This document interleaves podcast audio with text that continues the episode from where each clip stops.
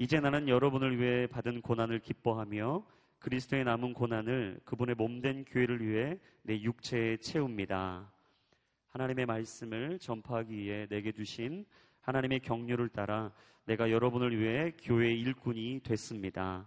하나님의 말씀은 모든 시대와 세대에 걸쳐 감춰져 온 비밀이었는데 이제는 성도들에게 나타났습니다. 하나님께서는 이 비밀의 영광이 얼마나 풍성한지 성도들에게 알리고자 하셨습니다. 이 비밀은 여러분 안에 계시는 그리스도 곧 영광의 소망이십니다. 우리는 그리스도를 전파해서 모든 사람을 권하고 지혜를 다해 모든 사람을 가르칩니다. 이는 그리스도 안에서 모든 사람을 온전한 사람들로 세우기 위함입니다.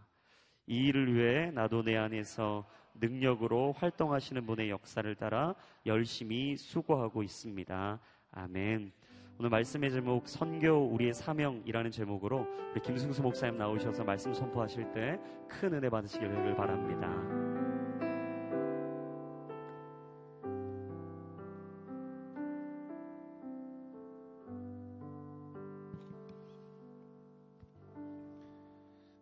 여러분 이 밤에 어, 임하신 살아계신 하나님께 감사의 박수 한번 올려드리겠습니다. 주님을 찬양합니다. 네, 여러분 잘 오셨습니다. 우리 앞뒤 좌우에 있는 분들 한번 인사하겠습니다. 잘 오셨습니다. 네, 한 번 더 축복해 주세요. 하나님께서 당신을 통해 놀라운 일을 이루실 것입니다. 아멘. 네, 저는 오늘 특별히 이 밤에 오신 여러분을 정말 축복하고 사랑합니다. 네, 왜냐하면 이번 주가 이 황금 연휴 기간이기 때문이에요. 서울시가 썰렁하더라고요. 제가 보니까 예, 다 어디론가 가버린 것 같아요. 예, 어, 그런데 아, 여러분 오늘 이 자리 바로 기도의 자리 하나님을 향한 예배의 자리를 지키고 있는 여러분 얼마나 귀한 분들인지 모르겠어요. 어, 저는 오늘 우리가 함께 기도하며 주 앞에 나갈 때 하나님께서 놀랍게 역사하실 줄 믿습니다. 이 민족이 어떻게 살 수 있는지 아세요? 어, 이렇게 혼란한 시대, 어려움 보이는 이 시대 가운데도 이 민족의 소망이 있는 까닭은 기도하는 사람이 있기 때문이에요. 예배하는 사람이 있기 때문이에요. 새벽 기도에 나오는 사람들이 있기 때문이고 화요 성령 집회 오시는 분들이 계시기 때문이에요. 할렐루야. 자부심이 생기시나요? 안 생기시나요? 네. 여러분 오늘 어, 정말 잘 오셨습니다. 아, 이 민족의 가장 중대한 시기를 우리가 지금 맞이하고 있잖아요. 아, 오늘 우리가 기도하며 나가는 그 사람들 하나하나 통해서 기적이 일어납니다. 어, 이스라엘 민족이 살 수 있었던 까닭은요, 한 사람의 기도하는 사람, 예배하는 사람을 통해서 아, 이스라엘 민족이 구원을 받는 것을 우리는 성경 전체를 통해서 계속 보지 않습니까? 어, 여러분 한 사람 한 사람 통해서 하나님께서 역사하실 것입니다. 어, 우리는 오늘 우연히 이곳에 온 것이 아니라 하나님이 우리를 기도자로 부르신 줄 믿습니다. 어, 이번 달에 우리는 새로운 주제를 가지고 함께 아, 기도할 것입니다. 함께 한번 우리 들어오실 때 받으신 또 책갈피 혹시 못 받으신 분은 손 들어 표해 주시면 우리 전사님들이 여러분에게 나눠드리려고 지금 준비하고 있으니까 손 한번 들어서 또 표해 주시고요. 예, 이 앞쪽에 못 받으신 분들이신데 한번 나눠 주시겠어요? 예, 이 앞쪽에도 계시고 예, 손을 들어서 표해 주세요. 네. 예.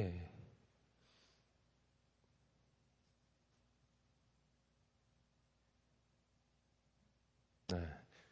손을 높게 드세요. 여기 지금 못 받으신 분 계신데, 여기, 여기. 예, 예. 네. 이번 달 전체 주제는요, 열방을 향해 가라라고 하는 주제입니다. 아, 선교가 전체 주제입니다. 어, 함께 한번 이 주제 문구가 되는 구절을 읽어보겠습니다. 여기 적혀 있는 글인데요. 한 목소리로 한번 읽어보겠습니다. 시작. 푸르고 푸른 계절입니다. 복음에 헌신한 청춘들을 통해 푸르고 푸른 그리스도의 계절 또한 이 땅에 펼쳐져야 합니다. 사명과 연결된 하루, 기도와 연결된 능력, 예배를 통해 세워지는 본질, 예수로 사는 인생, 이것이 변화된 청춘들의 도전입니다. 이 세대의 비전입니다. 이 시대의 희망입니다. 변화된 중심으로 예수를 품습니다. 그리스도의 심장으로 세상을 품습니다. 그리고 우리는 이제 열방으로 나아갑니다. 그리스도의 영광이 온 우리의 충만한 그날까지 이제 열방을 향해 나아갑니다. 아멘. 이번 한 달 동안 어, 전체적인 큰 주제는 복음을 전하는 선교라고 하는 주제이고요. 그 중에서 소주제 다섯 가지의 주제를 가지고 여러분과 함께 말씀이 나누어질 것입니다. 여러분 하나는 기대하시는 마음으로 함께 하시면 좋겠어요. 우리가 함께 기도할 때 역사하실 줄 믿습니다. 예, 함께 기도하겠습니다. 하나님, 오늘 이곳에 오셔서 주의 음성을 들려 주시옵소서. 말씀이 들려올 때 우리 인생이 변화되는 놀라운 역사가 있을 줄 믿습니다. 예수님의 이름으로 기도드립니다. 아멘. 여러분 선교라고 하면은요 어, 많은 어, 사람들에게 많은 그리스도인에게 이것은 부담스러운 주제로 다가옵니다. 그리고 또 나와는 조금 거리가 있는 일이 아니겠는가 이렇게 많이 생각하지 않나요? 선교라고 하면 뭐 저 멀리 어, 저 땅끝까지 아주 그 미전도 종족 그 어려운 곳에 가서 복음 전하는 선교사님을 떠올리고요. 그리고 그 선교사님들은 나와는 아주 다른 어, 전혀 다른 어떤 족속이고 나는 영원히 여기에 있을 사람이다 이렇게 늘 생각하는 그 경향이 있습니다. 그래서 선교하면 특수한 주제, 소수를 향한 주제라고 생각할 때가 참 많다라는 것이죠. 하지만 오늘 어, 오늘 우리가 나누는 이 말씀의 주제처럼 선교는 소수의 사람들만의 예, 주제가 아니고 소수의 사람의 사명이 아니라 우리의 사명이라는 거예요.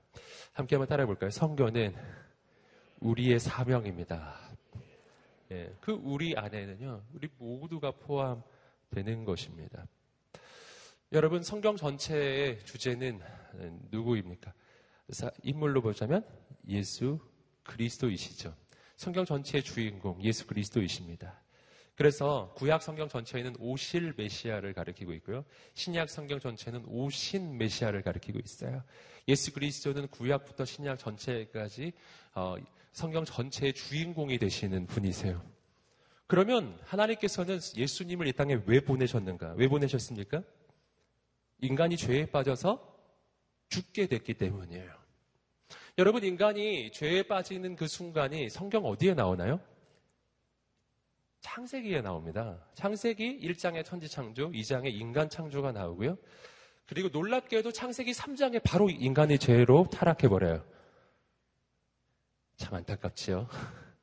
첫 시작은 굉장히 놀라운 하나님의 창조로 시작했는데요. 인간의 타락이 너무 빨리 나, 나와 버렸어요. 그래서 창세기 3장에서 인간은 타락했고 죄로 인해서 죽을 수밖에 없는 존재가 되어버린 거예요. 그래서 창세기 3장 이후의 그 모든 역사는요, 바로 하나님께서 인간을 구원하시는 역사라고 할 수 있습니다. 그래서 구속사라고 하잖아요. 그래서 창세기 3장 이후부터 요한계시록 끝까지 그 모든 역사가 죄로 인해 죽을 수밖에 없게 된 인간을 하나님이 구해내시는 역사입니다. 하나님 구원하시는 역사라는 거예요.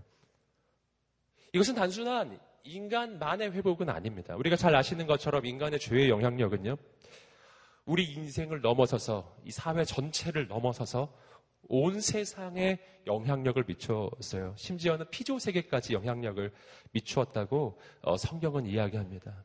그래서 만물이 탄식하며 자신들이 구원받을 것을 그렇게 기대한다고 성경은 이야기하지 않습니까? 여러분, 그래서 하나님이 인간을 구해내시는 역사가 성경 전체의 역사이고요. 그리고 하나님께서 인간을 구원하시고 온 세상을 구원하시는 가장 결정적인 방법, 그리고 유일한 방법으로 주신 분이 바로 예수 그리스도이십니다. 그래서 예수 그리스도가 성경 전체의 주인공이 되시는 거예요. 그래서 구약 성경, 신약 성경 전체의 주제가 예수 그리스도이시고요. 그리고 그분 통해 하나님 인간은 구해내십니다. 여러분, 성교라는 게 뭔가요? 성교는 바로 그렇게 하나님께서 우리의 인생을 구원할 수 있는 방법으로 주신 예수 그리스도 그분을 전하는 거예요. 성교는 예수님을 전하는 거예요. 성교는 구원을 전하는 것입니다. 자, 여기서 우리는 아주 중요한 사실을 발견할 수 있습니다. 성경 전체가 하나님의 구원의 스토리이고 선교란 바로 하나님의 구원의 소식을 전하는 것이라면 그렇다면 선교라고 하는 것은 하나님의 역사 전체를 가리키는 말이기도 한 거예요. 선교는 구원의 소식 예수님을 전하는 것이기 때문이에요. 그래서 여러분 성교를 이야기할 때 어, 요즘에 성교학에서는 하나님의 성교를 이야기하죠. 성교란 인간의 일이 아닌 하나님께서 하시는 일이라는 거예요. 하나님이 태초부터 지금까지 계속 해가고 계시는 일, 그 일 전체를 선교라고 부를 수 있다는 사실입니다. 여러분, 그리고 나는 그분의 그 놀라운 역사에 쓰임을 받고 있는 거예요. 여러분, 선교를 통해서 무슨 일이 일어날까요? 인간 구원의 역사가 일어납니다. 선교를 통해서 무슨 일이 일어날까요? 여러분, 선교는 단순히 한 영혼이 그냥 구원받고 천국 가는 것만을 의미하지 않아요. 인간의 죄의 영향력은 사회 전체, 온 세상에 미치고 있기 때문에 한 영혼이 구원받는 것은 그것으로 끝나는 것이 아니라 사회를 변화시키고 시대를 변화시키고 여러분 온 세상을 변화시키는 것입니다. 그래서요, 오늘 우리가 선교의 사명 가운데 나아간다라고 하는 것은 특정한 사람을 향한 명령이 아닌 우리 모두를 향한 명령일 뿐만 아니라 그 일을 통해서 일어나는 일은 또한 특정한 사람들만을 향한 혜택이 아닌 온 세상이 변화되는 하나님의 방법이라는 거예요. 함께 따라하겠습니다. 성교는 세상을 변화시키는 하나님의 방법입니다. 아멘. 여러분이 성교의 사명을 하나님께서 우리에게 주십니다. 예, 그 주시는 명령이 어, 사도행전 1장 8절에 나옵니다. 사도행전 1장 8절 한번 읽어보았으면 좋겠습니다. 예, 읽어보겠습니다. 시작. 오직 성령이 너희에게 임하시면 너희가 권능을 받고 예루살렘과 온 유대와 사마리아와 땅 끝까지 이르러 내 증인이 되리라 하시니라. 아멘. 여러분 이 명령이 예수님께서 승천하시기 바로 직전에 제자들에게 주셨던 명령이에요. 이 명령 주시고 예수님은 승천하신 것입니다. 전에도 함께 한번 나누었지만 예수님의 이 승천의 사건을 보시면요. 하나님이 우리를 얼마나 믿어주시는지를 알게 돼요. 내가 하나님을 믿는 것보다 하나님이 우리를 믿어주시는 게 훨씬 더 커요. 나는 신앙생활을 믿음 생활이라고 표현하죠. 하나님 믿는 거예요. 그런데 그 신앙은요, 하나님이 날 믿어주시는 그 신앙이 훨씬 더 크다. 어, 날 믿어주시는 그 믿음이 훨씬 더 커요. 그것을 우리가 대표적으로 발견하는 게 승천 사건입니다. 예수님의 십자가와 부활을 통해서 여러분 인류를 향한 구원의 역사가 완성됩니다. 예수님이 모든 인류의 죄를 짊어지시고 그 모든 죄의 대가를 치르시고 그 저주를 짊어지심으로써 예수님을 믿는 자마다 구원을 얻고 하나님의 자녀가 되던 놀라운 길이 열려졌어요. 여러분 하지만 이것은 구원의 역사의 완성이지만 그러나 그것이 여러분 모든 인류가 구원받는 그 역사 전체의 완성은 아닙니다. 그것은 시작에 불과해요. 구원의 길은 열렸으나 그러나 한 가지 더 일이 남아 있죠. 그것은 구원의 소식을 전하는 일이 남아 있는 거예요. 그 소식을 전해야 누군가 듣게 되고 들어야 믿게 되고 믿어야 구원을 얻게 되기 때문이에요. 여러분 그러니까 주님은 승천하실 게 아니었던 거예요. 이제 구원의 길이 열렸으니 이제 구원의 소식을 증거하기 위해서 이제 성교 본부를 세우고 그리고 온 세상의 제자들을 파송해야 되잖아요. 그리고 예수님은 거기에 본부장이 되시든지 아무튼 교주가 되시든지 뭔가 하셨어야 했어요. 그런데 놀랍게도 성경을 보시면 예수님의 십자가와 부활 이후에 딱 40일만 예수님은 이 땅에 머무시며 제자들을 가르치시고요. 그리고 하늘로 올라가십니다. 그리고 구원의 그 소식을 전하는 그 사명은 누구에게 맡기셨죠? 제자들에게 맡겨버리신 거예요. 그것이 사도행전 1장 8절이 이야기하는 겁니다. 여러분, 누군가를 믿어주는 가장 강력한 표현은요, 자리를 뜨는 겁니다. 자리를 비워버리는 거예요. 예. 이것이 진짜 신뢰죠. 난널 믿어라고 하는데 계속 머무는 거예요. 예. 엄마가 아들한테 숙제해야지 하고 나서 계속 방에 머물고 있는 거예요. 하는지 안 하는지 보려고, 잘 하는지 확인하려고. 여러분, 그건 믿는 게 아니잖아요. 자리를 떠야 돼요. 예. 아들 방에서 나와 버려야 하는 거죠. 여러분, 예수님이 우리를 그렇게 대해 주셨다는 겁니다. 이 땅을 떠나 버리셨어요. 난 너희가 할 수 있을 줄 믿어. 이런 거예요. 하나님은 여러분을 믿으십니다. 하나님 나를 믿어 주십니다. 여러분, 어, 그런데 우리는 이 명령 가운데서 주님께서 나를 그렇게 믿어 주실 때 그 믿음이 결코 실패하지 않는 까닭을 발견합니다. 그 까닭은요, 이것이 나 홀로 하는 일이 아니기 때문이에요. 주님은 이렇게 말씀하셨습니다. 오직 성령이 너희에게 임하시면 너희가 권능을 받고 예루살렘과 온 유대와 사마리아와 땅 끝까지 이르러 내 증인이 되리라. 이 말씀의 시작은 오직 성령이 너희에게 임하시면으로 시작하고 있어요. 너희는 증인이 되리라. 성령님이 임하시면이에요. 여러분 성령이 임하신다는 것은 하나님이 우리 가운데 오신다는 것입니다. 선교의 역사, 복음을 전하고 나를 통해 한 영혼이 살아나는 그 역사는요. 나 홀로 하는 일이 아니라 우리가 기도할 때 성령이 오시고 성령이 오시면 성령께서 나를 통해 친히 이루어 가시는 일인 줄 믿습니다. 그래서 이 일은 꼭 이루어지는 거예요. 오직 성령이 너희에게 마시면 너희가 권능을 받고 예루살렘과 온유대와 사마리아와 땅끝까지 이르러 내 증인이 되리라 라고 할 때 여러분 여기서 우리는 자세히 살펴보시면요. 이 대상이 되는 오직 성령이 너희에게 임하시면 너희가 라고 말할 때 이 너희라고 하는 이 말 속에 수식어가 없다는 것을 발견해요. 수식어가 없어요. 성령이 임하시면 너희 중에 돈 많은 사람들은 이게 아니고요. 성령이 임하시면 너희 중에 학벌 좋고 배경 좋은 사람들은 증인이 되리라가 아니에요. 성령이 임하시면 그냥 너희가 여러분 딴 조건은 상관없다는 겁니다. 여러분 능력이 있는 사람도 성령이 임하지 않으면 증인이 될 수가 없고요. 능력이 없는 사람도 성령이 임하시면 증인이 될 수 있습니다. 여러분 조건과 자격이 있는 사람도 성령이 오시지 않으면 증인이 될 수가 없고요. 조건과 자격, 자격이 없는데 성령이 오시잖아요. 그러면 성령께서 그를 예수 그리스도의 증인으로 세우실 것입니다. 아주 놀라운 이야기예요. 여러분 주님의 증인이 되는 데는요. 자격이 없어요. 조건이 없어요. 제한이 없는 명령이에요. 여러분, 오늘 그래서 이것이 우리에게 소망이 되는 겁니다. 여러분, 복음은 온 세상을 변화시키는 능력인데요. 그 복음을 전할 수 있는 그 일은 누구든지 할 수 있는 일이라는 것입니다. 단 성령님이 임하시면이에요. 여러분, 오늘 이 밤에 우리가 기도할 때 성령이 우리 가운데 임하실 줄 믿습니다. 그때 우리는 새로운 일이 우리 인생에 시작되는 것을 보게 될 거예요.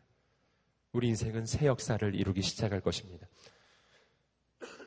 여러분 오늘 말씀은 그렇게 복음을 전하는 사람들, 성령 받고 예수 그리스도의 증인이 되는 사람들이 어떻게 그 복음을 전하고 어떻게 그 일을 감당하게 되는지 그 방법을 네 가지로 보여주고 있어요. 우리 함께 오늘 말씀을 통해서 그 네 가지 중요한 영적인 교훈을 함께 보겠습니다. 골로새서 1장 24절 말씀을 읽어보겠습니다. 시작. 이제 나는 여러분을 위해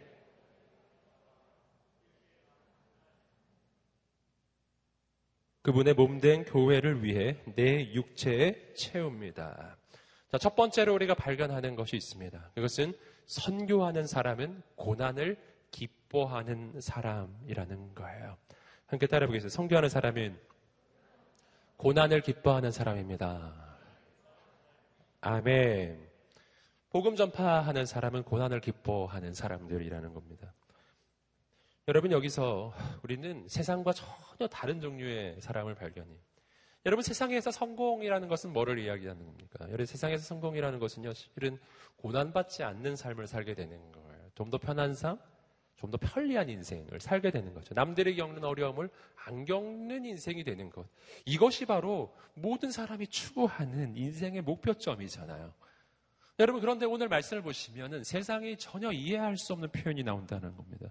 세상에서는 고난받는 인생이 된다는 것은 어려움을 당하고 실패한 인생이 되는 것인데, 본문에서는요, 하나님의 복음을 전하는 인생, 하나님의 나라에서 가장 놀랍게 쓰임 받는 인생이란 고난을 피하는 인생이 아니라 고난을 기뻐하는 인생. 전혀 다른 종류의 사람. 고난을 기뻐하는 것. 어떻게 이럴 수 있는가? 여러분, 오늘 본문의 말씀 속에서 어떻게 우리는 이 고난을 기뻐하는 인생이 될 수 있는지 어, 그 방법을 또 몇 가지 발견할 수 있습니다. 먼저 본문에서 발견하는 것은요, 이 고난의 종류가 다르다는 거예요. 이 고난은 내가 잘못해서 받는 고난이 아닙니다. 어, 내가 실수해서 받는 고난도 아닌 거예요. 그런 고난을 오늘 본문은 언급하지 않습니다. 오늘 사도 바울이 직접 말하고 있는 이 고난의 내용은 첫 번째로 다른 사람을 위해 받는 고난이에요. 오늘 사도 바울이 직접 말하죠. 내가 나는 여러분을 위해 받는 고난을 기뻐하며 누구를 위해? 여러분을 위해. 여러분 다른 사람을 위한 고난이라는 겁니다. 자 여기서 우리는 우리 인생에 어, 어떤 선택, 어떤 결정을 해야만 비록 고난을 받을지라도 그 고난을 기뻐하는 인생이 될 수 있는지를 발견해요. 새로운 선택이 필요해요. 여러분 지금까지는 나만을 위한 선택을 했다면 여러분 한번 다른 일을 위한 결정과 선택을 해 보시기 바랍니다. 여러분 한번 생각해 보세요. 언제 고난을 받아도 그 고난이 고난으로 여겨지지 않고 기쁨으로 여겨지고 수고를 해도 그 수고가 눈, 눈 녹듯이 사라질까요? 여러분 그냥 이유 없이 고난 받으면 힘듭니다. 하지만 이 고난을 통해서 누군가 살아나는 것을 본다면 내가 수고를 했는데 그 수고를 통해서 누군가가 막 기뻐하는 모습을 본다면 그 모든 수고가 사라져 버리는 거예요. 마치 해산하는 여인이 해산할 때 너무너무 힘들었지만 그러나 그 아기가 태어나고 그 아기를 바라보고 너무 이쁜 아기를 바라보면 그 모든 해산의 수고가 눈 녹듯이 사라지는 거예요. 그리고 둘째를 낳는 거죠. 네. 할렐루야. 그런 걸 완전히 잊어버리는 만큼. 그래서 또 셋째를 낳고. 여러분, 그런 현장, 가장 대표적인 현장이 아울리치의 현장, 이제 아울리치 현장. 작년에 그 제가 네팔 갔던 이야기를 몇 번 해 드렸었는데요. 그 힘들었었죠. 네팔. 고산지대라서요. 제가 그 산에 올라간 얘기도 좀 해드렸고 거기 숙소 정말 장난 아니었거든요. 네, 제가 들어가서 이렇게 보는 순간 정말 어, 모두 다 충격에 빠져서 네, 그래서 그냥 이게 바다 였고 자매들 숙소는 무슨 원두막 비슷한 거였는데 아무튼 어, 평소에는 한 번도 자보지 않은 뭐 그런 환경이었고 화장실 아, 너무 어려웠고요. 그 샤워실 이렇게 얼기설기 이렇게 만들어지긴 했는데 문이 자꾸 열려가지고 그래서 문을 꼭 잡고 샤워했던 기억이 나는데 어, 그나마 뭐 물도 이렇게 나왔다 안 나왔다 해가지고요. 어, 그렇게 기다렸다가 어, 이렇게 하고 그 물은 물론 수돗물은 아니죠. 예. 어, 빗물을 이렇게 모아놨다가 나오는 뭐 그런 물이었는데 여튼 그랬어요. 쉽지 않죠. 그런데 그 마을이 힌두 마을이었거든요. 힌두 마을이었는데 어, 원래 그, 그, 마을에 교회가 있었어요. 근데 그 교회는 한 두세 명 사람이 나왔다고 들었습니다. 근데 어, 아시다시피 네팔에 지진이 나면서 그 건물들이 다 무너져 버린 거죠. 그래서 우리 교회 그 연결된 NGO 더 멋진 세상에 저희 드린 그 비전 원금 이런 거 가지고 가서 그 집을 다 복구해 주었잖아요. 우리가 갔을 때가 그런 걸 하던 때였는데 어, 거기서 청소년 캠프를 했어요. 근데 그 청소년 캠프에 과연 몇 명이 올까 저희 참 궁금했거든요. 왜냐하면 그 교회에 한 두세 명 나왔다고 하니 몇 명 올까. 근데 갔는데 80명 온 거예요. 놀랍죠. 예. 진짜 저희가 깜짝 놀랐어요. 그렇게 많이 올진 몰랐거든요. 어, 그 중에 대부분은 생전교회 처음 와보는 사람들이었거든요. 교회 처음 와보는 청소년들이었죠. 근데 그 청소년들이 우리가 하는 걸 너무 잘 따라하는 거예요. 예, 막 워십하면 너무 잘 따라 하는 거예요. 어, 그리고 그 마지막 날에 진짜 복음을 전하는 시간이 있었고 그 복음 팔찌를 통해서 복음을 전하고 근데 그 아이들이 그거를 너무너무 잘 따라하고 너무너무 막 기뻐하고 어, 그래서 하나님 역사하시는 것을 우리가 전부 다 알 수가 있었어요. 어, 그러니까 그렇게 숙소도 힘들고 뭐 샤워도 힘들고 화장실도 힘들고 올라갔다 내려갔다 하는 것도 너무나 힘든 고산지대였지만 모든 수고가 그냥 사라져 버리는 거예요. 모든 수고가 눅눅듯이 사라져 버리는 거예요. 여러분, 어, 오늘 우리의 인생 가운데 그러한 선택, 그러한 결단이 일어나게 되기를 주님으로 축복합니다. 새로운 고난인 거예요. 나를 통해서 한 영혼이 살아나는 경험을 해야 합니다. 그러면, 아, 고난이 고난이 아니구나. 수고가 수고가 아니구나. 이걸 알게 돼요. 나중에 저희가 소식을 들었어요. 저희가 떠난 후에 또 한 공동체에 가서 또 아울리치를 또 했거든요. 그 뒤에 그 교회에 성도가 80명이 됐다는 거예요. 몇 명밖에 없었는데 하나님의 기적이 막 일어나는 거예요. 여러분, 오늘 우리 인생에 그런 생명의 역사가 있게 되기를 주님으로 축복합니다. 수고가 수고가 아닌 거예요. 오늘 본문의 말씀에서 또 한 가지 발견하는 고난은요, 그리스도의 남은 고난입니다. 사도 바울은 직접 말합니다. 그리스도의 남은 고난을 내 육체에 채웁니다. 그리스도의 남은 고난, 아주, 아주 특별한 표현이에요. 아니, 그리스도께 무슨 남은 고난이 있죠? 예수 그리스도의 십자가의 고난이 충분하지 않았다는 뜻일까요? 그렇지 않죠? 예수님의 십자가의 고난은 내 영혼을 구원하기에 충분했습니다. 내 인생의 모든 저주를 예수님은 완벽하게 다 담당하시는 완전한 십자가를 지셨습니다. 그런데 뭐가 남았다는 것이죠? 이것은 조금 전에 서두에서 설명해 드렸어요. 예수 그리스도는 십자가를 통해 우리를 향한 완전한 구원의 길을 열어주셨지만, 그러나 한 가지 사명을 남겨놓고 떠나셨어요. 그건 뭐죠? 복음 전파의 사명이에요. 여기서 말하는 그리스도의 남은 고난이란 복음 전파의 과정에서 겪게 되는 그 고난 이야기하는 것입니다. 여러분, 사도 바울은 말합니다. 그리스도의 남은 고난을 내 육체에 채우리라. 그는 고난을 받긴 고난을 받는데요. 이 고난을 어렵고 힘든 걸로 지금 여기고 있지가 않아요. 그리스도의 남은 고난, 이 표현 속에는요, 이것은 내 인생의 특권이라는 그런 의식이 담겨져 있어요. 함께 따라해 볼까요? 그리스도를 위해 받는 고난은 특권입니다. 예, 여러분, 우리가 세상에서도요, 특권으로 여기는 그런 고난들이 있습니다. 특권으로 여기는 고난들이 있다고요. 여러분, 어, 올림픽 선수가 되면은 그 선수촌에서 고난을 받죠. 훈련 강도가 세지니까요. 하지만 그것은 특권이죠. 다 그거 하고 싶어. 나도 하고 싶어. 너무 하고 싶은 것이죠. 요즘에 대통령 선거가 한창이지만 어떤 당의 대통령 후보가 되면은 상당히 어렵잖아요. 보기만 해도 되게 힘들어 보이시죠? 네, 뭐 욕도 많이 먹고, 어, 뭐 다니는 거 얼마나 많이 다녀요. 잠도 제가 보기에는 거의 못 자는 것 같은데요. 너무 힘들어 보이지만 전부 다 그거 하고 싶어 하잖아요. 네. 왜냐하면 대통령 후보가 돼서 받는 고난은 특권이라고 생각하기 때문이죠. 정말 그렇습니다. 여러분 예수 그리스도 안에서 내가 그리스도의 증인이 되고 복음을 전하는 자가 되고 나를 통해 한 영혼이 살아나는 그 일 가운데 내가 쓰임 만들 때 내 인생에 고난이 있어요. 이건 특권입니다. 오늘 우리의 생각이 관점이 바뀌게 되기를 주님으로 축복합니다. 그 자체가 영광이라는 거죠. 계속해서 25절 말씀은 또 이렇게 이야기합니다. 읽어보겠습니다. 시작.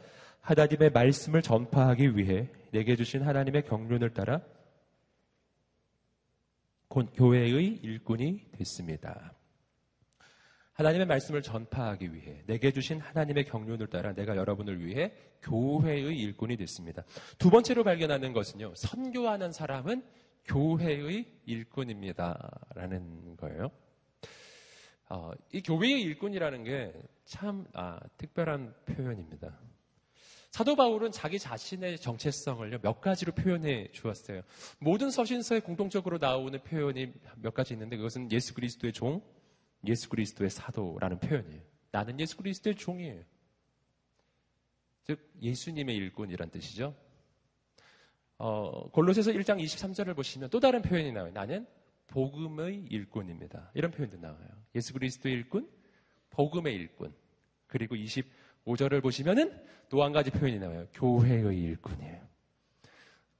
자, 여기서 우리는요, 교회가 얼마나 영광된 조직인지, 영광스러운 공동체이며 기관인지를 발견하는 겁니다. 여러분, 사도 바울이 난 교회의 일꾼입니다. 라고 말할 때 이것을 여러분 부끄럽게 지금 표현하고 있습니까? 아, 난좀 부끄러운데 저 교회 일꾼이에요. 이렇게 말하고 있나요? 아, 아니에요. 사도 바울은 바로 이 앞서서 난 복음의 일꾼이라고도 표현하고 난 그리스도의 종이라고도 표현하는 사람이에요. 여러분 그런데 교회의 일꾼이기도 해요. 교회는 그리스도만큼이나 복음만큼이나 영광스럽다. 그 자체가 너무나 귀하다라는 겁니다. 여러분 오늘 내가 복음을 전하는 사람이 된다는 것은요. 교회의 일꾼이 된다는 것이고요. 여기서 우리는 교회를 향한 우리의 생각과 관점이 정말 바뀌어야 한다는 것을 알게 돼요. 성경은 교회에 대해서 뭐라고 이야기하나요? 어, 마태복음 16장 18절 말씀은 이렇게 이야기합니다. 읽어보겠습니다. 시작. 또 내가 내게 이르노니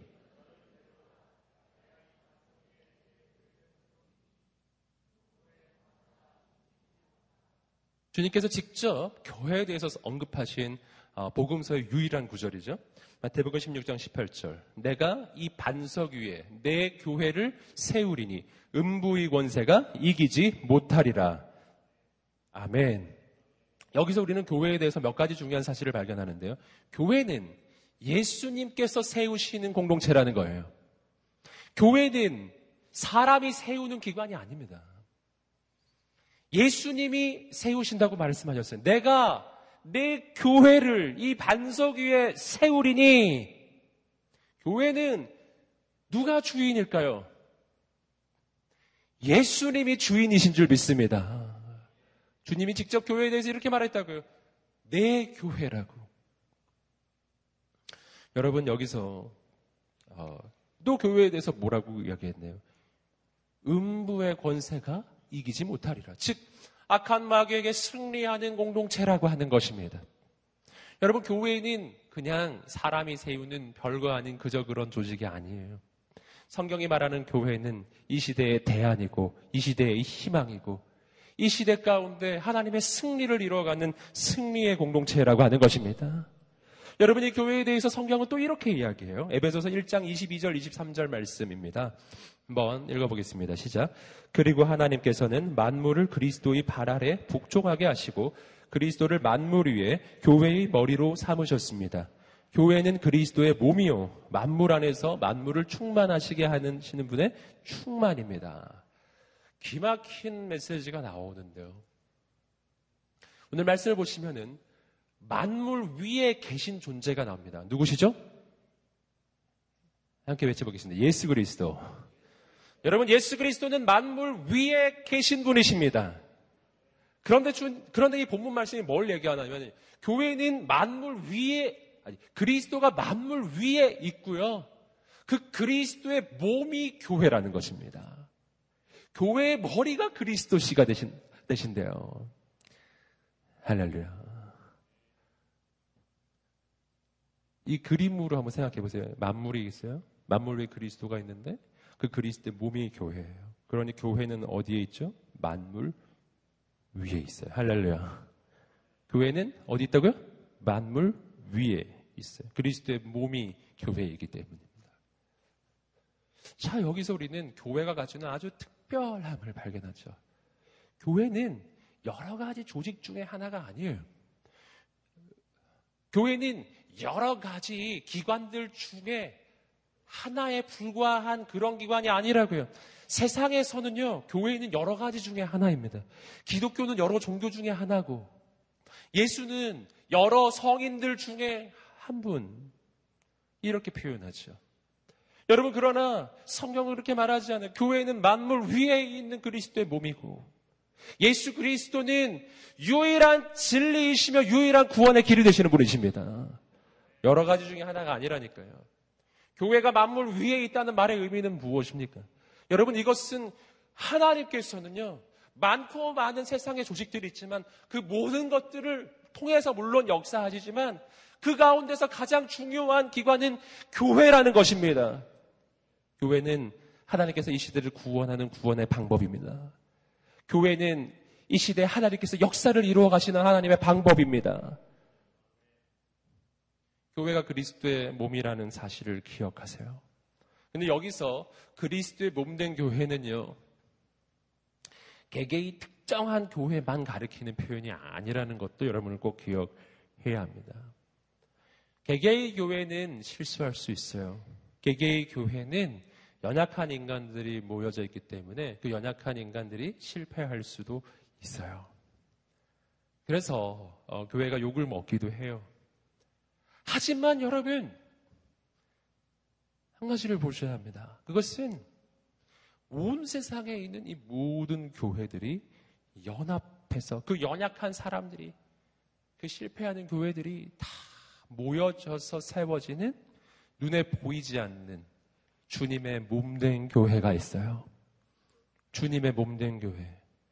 역사상 여러분 지난 2000년 동안 세워져 왔던 그 모든 교회. 그리고 지금 온 세상에 온 세계에 저 아프리카 땅까지 세워져 있는 그 모든 교회가 함께 연합해서 세워지는 주님의 몸된 교회는 실패하지 않습니다. 패배하지 않습니다. 그 교회는 온 세상을 향한 하나님의 축복의 통로입니다. 할렐루야. 여러분, 그래서 우리가 교회를 바라볼 때는요, 건물을 봐서도 안 되고, 교회를 구성하는 한 사람 한 사람, 사람만 봐서도 안 돼요. 우리가 교회를 볼 때는요, 교회의 머리가 되시는 예수 그리스도를 보셔야 합니다. 여러분, 우리 머리가 되시는 예수 그리스도가 계십니다. 그분께서 마침내 승리하실 것입니다. 마침내 교회를 새롭게 하실 것입니다. 인간은 실패하지만 하나님은 실패하지 않으십니다. 인간은 실수합니다. 하지만 주님께서 그 모든 것을 바로잡아 주실 것입니다. 이걸 믿으세요. 이걸 믿으세요. 그냥 사람 보고 막 그 실망하고 사람 보고서 그렇게 낭망해가지고 교회를 떠나고 그러지 마세요. 여러분 그거는 정말 너무나 작은 것을 보고 어, 너무나 큰 것을 잃어버리는 그런 일입니다. 예수님을 바라보십시오. 사도 바울은 어, 그러한 영적 자부심이 있어요. 교회를 볼 때 예수님을 보거든요. 난 교회의 일꾼이라는 게 자부심, 자랑이에요. 교회는 신비입니다. 왜냐하면 너무 부족한 사람들이 모였는데 너무 위대한 일이 일어나요. 예수님의 제자들을 봐도 그래요. 어, 이 시대 가운데 정말 첫 번째 교회, 예루살렘 교회이지 않습니까? 그 예루살렘 교회가 어떻게 세워집니까? 그 교회 구성원들 한번 생각해 보세요. 그 교회 리더, 바로 예수님의 수제자 베드로, 예수님 세 번이나 부인했던 제자, 그리고 그 교회의 그 리더십들, 예수님의 열두 제자들이지만 그들은 예수님의 십자가 현장에서 전부 도망갔던 사람들이거든요. 전부 실패자들이에요. 전부 부족한 사람들이에요. 학벌이나 세상적 배경으로 보시면은요, 완전 더 가관이에요. 예, 베드로는 학벌이라는 게 아예 없어요. 학벌이 나쁜 게 아니라 아예 존재하지 않는 예, 그런 사람이에요. 근데 그는 탑리더예요. 여러분, 교회는 그렇게 세워지더라고요. 여러분 격려하고 축복합니다. 사람은 부족하나 주님은 교회를 영광스럽게 세워주실 것입니다. 오늘 우리는 그 교회의 일꾼으로 부름받은 사람이고요. 그 교회의 일꾼으로서 복음을 전합니다. 골로새서 1장 26절과 27절 말씀을 계속해서 읽어보겠습니다. 시작. 하나님의 말씀은 모든 시대와 세대에 걸쳐 감춰져 온 비밀이었는데 하나님께서는 이 비밀의 영광이 얼마나 풍성한지 성도들에게 알리고자 하셨습니다. 이 비밀은 여러분 안에 계시는 그리스도, 곧 영광의 소망이십니다. 자, 여기서 우리는 비밀이라는 표현을 계속 발견해요. 어, 사도 바울은 자기 스스로를 가리켜서 이렇게 말합니다. 나는 하나님의 말씀을 전하는 사람인데 그 말씀은 곧 하나님의 비밀이라고 이야기해요. 여기서 우리는 성교하는 사람이 어떤 존재인지 세 번째 중요한 어, 영적인 교훈을 발견합니다. 성교하는 사람은 하나님의 비밀을 전하는 사람이에요. 즉, 성교하는 사람들이 오늘 우리가 복음을 전할 때요. 이 복음은요, 하나님의 비밀이라고 하는 겁니다. 왜 복음은 하나님의 비밀일까요? 오늘 말씀을 잘 보시면요. 이 비밀에 대해서 조금 설명이 나오는데 27절 말씀을 보시면 아, 이렇게 되죠. 하나님께서는 이 비밀의 영광이 얼마나 풍성한지 성도들에게 알리고자 하셨습니다. 이 비밀은 여러분 안에 계시는 그리스도 곧 영광의 소망이십니다. 이 비밀은 누구라고요? 그리스도이십니다. 여러분 이 비밀은 또 앞에 보면 하나님의 말씀이에요. 하나님의 말씀은 또 뭐죠? 이것은 복음의 소식이죠. 복음은 비밀이에요. 예수 그리스도도 비밀이에요. 왜 비밀이죠? 하나님께서는 이, 이 소식을 만방에, 모든 열방에, 모든 사람에게, 천하 만민에게 전하라고 하셨는데 왜 이게 비밀인가요? 왜 비밀이라고 말할까요? 그 까닭은 몇 가지 생각해 볼 수 있어요. 첫 번째는 뭐냐면 예수 그리스도가 우리에게 비밀이 되시는 까닭은요. 예수 그리스도는 우리가 구원을 얻을 수 있는 유일한 길이시기 때문이에요. 많고 많은 길이 아니라고요. 오직 하나밖에 없는 길이에요. 그래서 이것은 비밀이에요. 마치 뭐하고 비슷하냐면요. 어, 어떤 맛집에 대해서 제가 TV에서 본 적이 있는데 그 맛집의 그 비밀은 소스에 있더라고요. 소스. 딴 건 다 공개하는데 그 소스를 어떻게 만드는지는 공개하지 않아요. 그런 걸 비밀이라고 하는 겁니다. 비밀. 예, 이 맛집을 맛집 되게 하는 비밀. 예. 여러분, 오늘 우리가 구원받는 비밀이 있어요. 하나님께서 태초부터 계획하신 비밀. 어, 단 하나의 길밖에 없습니다. 그 길은 예수 그리스도이십니다. 여러분, 이 길이, 여러분, 이, 이 소식이 비밀인 까닭. 이 복음의 소식이 비밀이 되는 까닭은 또 한 가지가 있는데 그것은 이 소식은 오직 믿음으로만 알 수 있는 소식이기 때문에요. 믿음으로만 알 수 있는 소식이에요. 믿음이 없으면 봐도 보이지 않고 읽어도 이해가 되지 않아요. 이것이 바로 오늘 복음의 메시지가 가지고 있는 놀라운 비밀입니다. 복음의 메시지는 그냥 지식이나 그냥 정보에 불과한 것이 아니에요. 만약 그것이 그냥 지식이나 정보에 불과한 것이라면요. 성경을 읽는 사람들, 그 성경의 복음의 지식을 알게 되는 사람은 전부 다 구원을 받아야죠. 그런데 다 받지 않거든요. 여러분, 성경인 모두에게 열려져 있는 책이에요. 많은 사람이 이 책을 읽습니다. 세상에 있는 학자들을요, 교양에 있는 사람들 웬만하면 성경 읽습니다. 여러분, 어, 인문학을 공부하는 사람들 성경 읽습니다. 전 세계인의 베스트셀러고요. 여러분 서양 사상의 가장 기초가 되는 책이잖아요. 그러니까 공부를 하는 사람이라면 웬만하면 읽는다니까요. 어쩌면 우리보다 더 많이 읽을 수도 있어요. 예. 내용을 너무 잘 아는 거예요. 그런데 믿지는 않아요. 그럼 어떤 현상이 일어날까요? 성경을 읽기는 있는데 믿진 않아요. 그러면 이 성경 말씀은 정보에 불과합니다. 그냥 정보예요. 그냥 지식이에요. 예수 그리스도를 믿으면 난 구원을 얻는다라는 지식을 가지고 있는 것은 날 구원시키지 못합니다. 내가 그 말씀을 보았을 때요. 그 말씀을 내가 믿음으로 받아들여야 해요.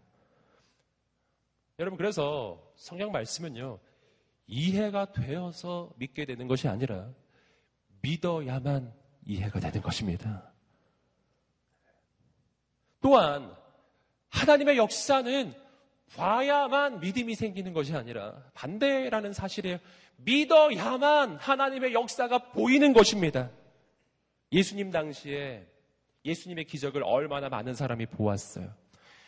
오병이어의 역사 때만 오천 명, 최소한 만 오천 명이 그 떡과 물고기를 먹었잖아요.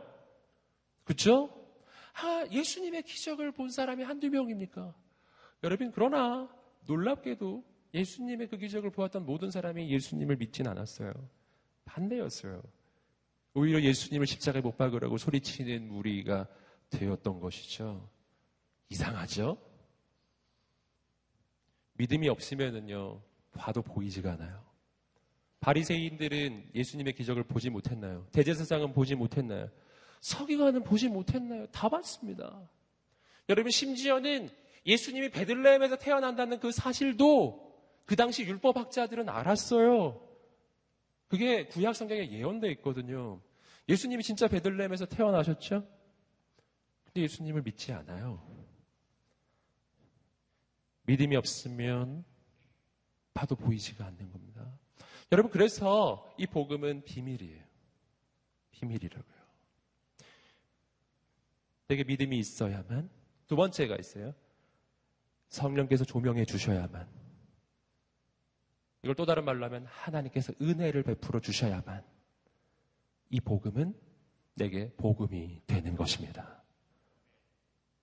자, 여기서 우리는 여기 앉아 계신 분들이라면 인생에 이미 하나님의 기적이 일어났다는 사실을 알게 되실 거예요. 세상에서 가장 놀라운 기적이 뭔지 아세요? 내가 예수님이 믿어진다는 겁니다. 예수님 믿어지세요? 예수님 믿어지시는 분 아멘 한번 해보실래요? 할렐루야. 이상하죠? 2000년 전에 존재했던 어떤 33세를 살았던 한 청년이 십자가에 달려 죽었는데 그것이 나를 위한 십자가이고 그것을 믿는 자마다 구원을 얻고 하나님의 자녀가 되고 인생은 바뀌고 지옥 갈, 갈, 가야만 한 인생이 천국 가게 된다라는 이 메시지가 믿어지어요. 예수님을 향해 내가 주님이라고 부르기 시작하는데 이게 안 이상해요. 하나님을 향해 내가 아버지라고 부르는 게 어색하지 않아요. 여러분 어느 날 그런 일이 내 인생에서 지금 일어나고 있다면 오늘 하나님께서 여러분의 인생에 임하신 줄 믿습니다. 아멘. 이 비밀은 아무에게나 열리는 게 아니에요. 아무에게나 펼쳐지지 않는다고요. 오직 하나님의 선택하신 사람들에게 열려집니다. 오직 하나님이 선택하신 사람들에게 믿음이 생겨요. 여러분, 세상에서 가장 놀라운 기적이에요. 그러니 오늘 이곳에 나와 기도하고 계시다면요. 내가 하나님을 향해 원망의 마음을 가지고 있던 혹은 불평의 마음을 가지고 있던 상관없어요. 내 마음에 하나님을 향한 원망하는 마음이 있다면요. 그건 놀라운 사실을 하나 전제하는 거예요. 당신이 예수님을 믿고 있어요. 난 내가 믿지 않는 존재를 원망하지 않거든요. 난 피카츄를 원망하지 않아요.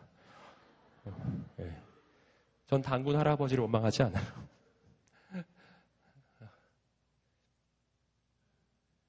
근데 내 마음에 하나님이 막 원망스러워. 할렐루야. 하나님을 믿고 계시군요. 여러분, 그 하나님께 말하세요.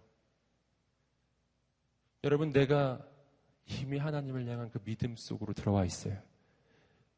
여러분, 그리고 내가 그 하나님을 향한 믿음 가운데로 들어와 있다라면 하나님은 내 인생을 이미 붙잡고 계신 것입니다. 이 비밀이 여러분에게 알려진 거예요. 그리고 그 하나님께서 여러분의 인생을 놀랍게 바꾸어 주실 것입니다. 아멘. 그리고 그 비밀을 알게 된 자라면 나는 이제 그 비밀을 전하는 자가 되는 거예요. 아멘. 내가 이 비밀을 전한다고 해서 모두 다 알게 되지는 않을 거예요. 하지만 분명 하나님 선택하신 사람들이 있어요. 내가 그 비밀을 딱 말해줬는데 믿음으로 받는 사람이 있어요. 여러분, 그래서 복음을 전해야 하는 것입니다. 우리는 그 비밀을 먼저 알고 있는 사람들이거든요. 계속해서 골로새서 1장 28절과 29절 말씀은 이렇게 이야기합니다. 읽어보겠습니다. 시작.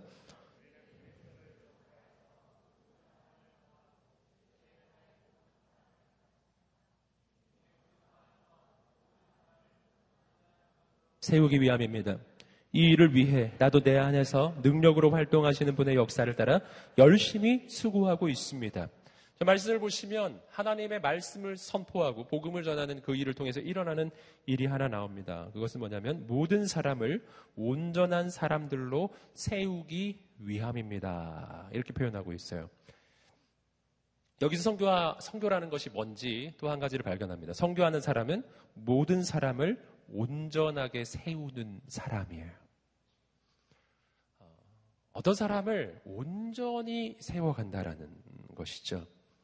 여러분, 이, 이 표현이 나오기 전에 오늘 28절 말씀을 보시면 그 앞부분이 이렇게 되어 있음을 볼 수 있습니다. 우리는 그리스도를 전파해서 모든 사람을 권하고 지혜를 다해 모든 사람을 가르칩니다. 이렇게 나와요. 즉, 예수 그리스도를 전하는 것으로 끝나는 게 아니에요. 예수 그리스도를 전한 후에 그리고 지혜를 다해 모든 사람을 가르친다. 라고 나옵니다. 그래서 사람들을 온전하게 세운다는 것입니다. 여러분, 우리는 흔히 복음 전파, 선교에 대해서 생각을 할 때 단순한 어떤 복음의 공식을 전하는 것이라고 여길 때가 많아요. 즉, 예수를 믿으면 구원을 얻는다. 뭐 이런 아주 단순한 이 공식. 그냥 이 공식만 이렇게 전하는 것이죠. 그걸로 선교는 끝이 나는 것일까요? 예수 믿으면 구원 얻는다는 이 소식. 이것만 전하는 걸로 끝나는 게 아니에요. 우리는 그것을 예수님의 또 다른 그 지상 명령이 담겨진 마태복음 28장 19절 20절에서 확인할 수 있어요. 읽어보겠습니다. 시작. 그러므로 너희는 가서 모든 민족을 제자로 삼아 아버지와 아들과 성령의 이름으로 세례를 베풀고 내가 너희에게 분부한 모든 것을 가르쳐 지키게 하라. 볼지어다 내가 세상 끝날까지 너희와 항상 함께 있으리라 하시니라. 아멘. 마태복음 28장 19절, 20절 예수님의 지상 명령의 내용을 보시면은요. 예수님의 명령은 두 가지의 내용으로 구성되어 있다는 것을 알 수 있어요. 첫째는 뭐냐면 모든 민족에게 세례를 베푸는 것입니다. 성부와 성자와 성령 이름으로 세례를 베푸는 거예요. 이것이 복음 전파의 내용이에요. 예수님을 믿게 하는 것이죠. 만약 그것이 전부라면 그걸로 끝나버렸을 거예요. 세례를 주라. 끝. 이렇게 됐을 텐데 말씀을 보시면 그걸로 끝이 아니에요. 그리고 나서 해야 될 일이 있어요. 그게 뭐냐면 내가 너희에게 분부한 모든 것을 가르쳐 지키게 하라. 이게 이어진다고요. 지상 명령, 최고의 명령 안에는 첫째, 복음 전파, 둘째, 예수님이 분부한 모든 명령을 가르쳐서 지키게 하는 말씀의 양육이 이어지는 것입니다. 함께 따라해 보세요. 복음 전파와 말씀 양육. 이 두 가지를 합쳐야 선교가 되는 것입니다. 여러분 그래서 선교의 완성, 이 복음 전파의 완성은요. 단순히 예수는 구원의 길이라고 하는 그 소식만 전하는 걸로 끝나버리면 복음 전파의 절반까지만 한 거예요. 그 다음이 필요해요. 그 다음. 그 다음은 말씀을 가르쳐 주는 것입니다. 말씀을 가르쳐야 뭐가 된다고요? 온전해지는 것입니다. 온전한 인생이 되는 거예요. 복음을 전파한다라는 것은요. 단순히 예수 믿고 이제 천국 가게 되는 이 천국 가는 뭐 티켓 배부하는 게 아니라고요. 그걸로 끝나버린 게 난 이제 천국 가게 됐으니까 이제 막 살아도 되겠네. 맞습니까? 난 예수 믿고 구원받고 난 천국 가게 됐으니 이제 오늘부터 저는 자유. 그런 게 아니라 물론 자유롭죠. 하지만 그 자유로 인해서 방종해지는 것이 아닌 그 삶의 완성이 와야 한다는 것이죠.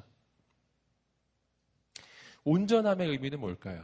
예수님의 그 말씀을 통해서 내 인생이 온전해질 때, 그 온전함의 의미, 이 부분을 묵상할 때 한, 한 구절이 생각났어요. 빌리보서 3장 12절부터 14절까지 말씀을 읽어보겠습니다. 시작. 내가 이미 얻었다 함도 아니요 온전히 이루었다 함도 아니라 오직 내가 그리스도 예수께 잡힌 바 된 그것을 잡으려고 달려가노라. 형제들아 나는 아직 내가 잡은 줄로 여기지 아니하고 앞에 있는 것을 잡으려고 표대를 향하여 그리스도 예수 안에서 하나님이 위에서 부르신 부름의 상을 위하여 달려가노라. 아멘. 기막힌 말씀이 나와요. 사도 바울의 고백인데 나는 이미 얻었다 함도 아니고 온전히 이루었다 함도 아니라 나는 오직 예수 그리스도께 잡히바 된 그것을 잡으려고 달려가노라. 난 이미 잡은 자가 아니라 내 앞에 있는 그리스도를 잡기 위해 그리스도의 그 표대를 향하여 난 달려가는 인생입니다. 이미 이룬 것 인생도 아니고 이미 다 아, 얻은 인생도 아닙니다. 이것이 사도 바울의 고백이에요. 자, 여기서 우리는 성경적 온전함이 뭔지를 발견해요. 여러분, 성경적 온전함이란 완성형이 아니라 진행형이에요. 완료형이 아니라 진행형이라고요. 우리는 온전함이라는 개념에 대해서 생각할 때 언제나 이것은 어떤 완료를 자꾸 생각한다는 것이죠. 그래서 어떤 목표점을 향해서 쭉 달려가가지고 끝에 딱 도달하면 완성. 이렇게 생각한다는 것이죠. 하지만 그 믿음으로 보면은요, 가장 성숙의 최고봉에 있는 사도 바울, 그러한 분이 스스로 고백하기를 난 이미 얻었다 함도 아니요? 이미 이룬 인생도 아니요? 난 계속해서 앞에 있는 것을 향하여 달려가노라. 여기서 우리는 아주 역설적 진리를 발견하는 거예요. 온전함이란 완성된 인생이 아니라 온전함이란 나의 부족함을 깨달은 인생이고요. 반대로 이야기하면은 나 스스로 자기 인생이 완성됐다라고 스스로 자부하고 있다면 그는 아직 온전한 게 아닌 거예요. 정말 온전한 사람은요, 인생이 멈춰버리지 않는 거예요. 세상적 관점에서의 온전함이란 인생이 이제 멈춘 거죠. 하지만 하나님의 관점에서의 온전함이란 아직도 달려가야 할 길이 있음을 아는 것입니다. 여러분, 우린 날마다 말씀 앞에 서야 해요. 예수 그리스도의 그 말씀으로 내 영혼이 새로워져야 해요. 그래야 매일매일 내 부족함을 깨닫고 매일매일 주님께로 달려가는 겁니다. 여러분, 바리새인의 인생들의 문제가 뭐예요? 자기들의 인생이 완성됐다고 여겼거든요. 그래서 예수님께 가지 않는 걸 스스로 온전하다고 여기는 순간 내 인생은 무너지는 것입니다. 말씀 앞에서 매일매일 내 자신의 부족함과 연약함을 깨닫고 매일매일 주 앞에 엎드리는 인생이 되시기를 주님으로 축복합니다. 이것이 말씀 양육을 통해서 우리 인생에 일어나는 일이에요. 그래서 말씀 양육이 많이 되면 머리가 커지고 지식이 많아져서 교만해지는 게 아니라고요. 말씀 양육을 잘 받는다는 것은 내 영혼이 하나님 앞에서 가난하게 되는 것입니다. 내가 얼마나 부족한지 알게 되는 거예요. 그러기 위해서 매일매일 큐티하는 것입니다. 매일매일 말씀 앞에 서는 거예요. 매일매일 우리가 말씀 공부를 하는 까닭은 지식을 늘리기 위해서가 아니에요. 내 영혼이 살아나기 위해서입니다. 온전한 인생. 그는 하나님 앞에서 부족한 인생이에요. 여러분, 그래서 그런 인생 만드는 것이 바로 선교라는 것이죠. 여러분 오늘 우리는 말씀을 통해서 우리가 복음을 전하는 것이 어떠한 것인지 어떻게 우리는 이 시대를 변화시키는 하나님의 대안이 될 수 있는지 보았습니다. 선교는 우리 모두의 사명이에요. 우리 모두 다, 어, 다 저기 아마존 가자는 얘기는 아니에요. 물론 이 중에서 몇 분은 가실 겁니다. 네, 몇 분은 저기 아프리카 가셔야죠. 누군가는 갈 거예요. 하지만 전부 가는 건 아니에요. 네, 너무 안심하지 마세요. 네, 난 아닐 거야. 뭐. 하지만 누군가는 이 서울 땅을 변화시키셔야 하죠. 누군가는 이 땅의 문화계를 바꾸셔야 하고, 누군가는 정치인이 되셔야죠. 그래서 이 정치계를 향해 욕만 하는 것이 아니라 정말 바꿔야죠. 저는 하나님의 사람들이 각계각층에 나가야 한다고 믿습니다. 선교라고 하는 것은요, 여러분이 있는 그 각계각층의 분야에서, 그곳에서 생명을 전하고 복음을 전하고 그 사회를, 그 분야를 하나님의 나라로 바꾸어 가는 것입니다. 누군가는 그곳이 바로 아마존이고, 누군가에게는 그곳은 여러분의 직장이 되는 것입니다. 누군가에게 그것은 나의 가정이 되는 거예요. 누군가에게 그것은 이 서울 땅이 되는 것입니다. 누군가에게 그것은 여러분이 지금 학생들을 가르치고 있는 그 학급이에요. 여러분, 인생을 먹고 살기 위해 사는 사람이 있어요. 생존을 위해 사는 인생이 아닌 복음을 위해 사는 인생이에요. 관점을 조금만 바꾸면 내가 서 있는 이곳이 하나님의 영광의 통로가 될 수 있어요. 관점을 조금만 바꾸시면은 여러분이 있는 그곳이 바로 하나님의 나라가 이루어질 하나님의 사역지이고 여러분의 선교지가 될 것입니다. 할렐루야! 그래서 성교는 우리 모두의 이야기인데, 그래서 오늘 말씀은 우리 모두에게 적용돼요. 그래서 다시 정리합니다. 고난을 기뻐하는 사람이 되시기를 축복합니다. 여러분, 내가 교회의 일꾼임을 잊지 마시기를 축복합니다. 내가 전하는 이 복음이 하나님의 비밀이라는 것을 알게 되기를 축복합니다. 그리고 나를 통해서 한 사람 한 사람 한 영혼 한 영혼이 온전히 세워지는 꿈을 꾸게 되기를 주님으로 축복합니다. 우리 모두를 통해 하나님의 역사가 일어날 것입니다. 함께 기도하겠습니다. 기도하며 저 앞에 나갈 때 하나님 아버지 오늘 나를 통해 이 일을 이루어 주시옵소서. 하나님 나를 이 시대 대안으로 세워 주십시오. 하나님 나를 이 땅에 회복의 통로로 세워 주십시오. 오직 성령이 너희에게 임하시면 너희가 권능을 받고 예루살렘과 온 유대와 사마리아와 땅 끝까지 이르러 내 증인이 되리라. 아멘. 하나님이 역사가 일어나게 하여 주시옵소서. 이 모든 일이 일어나기 위해서 우리에게 가장 먼저 필요한 것이 있죠. 성령님이 임하시는 것입니다. 오늘 그래서 우리가 한번 기도하며 저 앞에 나아갑니다. 성령님 임하여 주시옵소서. 임하여 주시옵소서. 임하여 주시옵소서. 오늘 이 밤에 성령을 간절히 사모하는 사람들 우리 함께 자리에서 한번 일어나 보시겠습니다. 그리고 우리의 마음을 주께 의탁하면서 우리의 심령을 주께 의탁하면서 오늘 이 밤을 주께 의탁하면서 하나님 앞에 기도하며 나가겠습니다. 주께 두 손을 들고 기도합니다. 성령이여 임하소서 간절히 주여 세 번에 치고 기도하겠습니다. 주여 주여 주여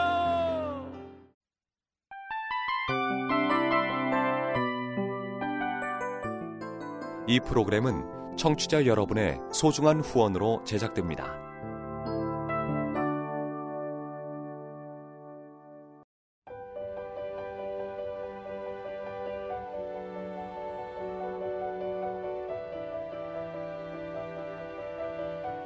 세상에는 수많은 교회들이 있지만 더 깊이 있는 말씀 강해를 찾기 위해 크기로만 교회를 선정하지 않습니다. 보다 좋은 영적 콘텐츠를 더 많이 나누기 위해 방송비를 받지 않습니다. 1년 365일 복음만 전하고 싶어서 우리는 광고를 하지 않습니다. 온누리의 복음을 땅끝까지 CGN TV와 함께 땅끝 성교사가 되주세요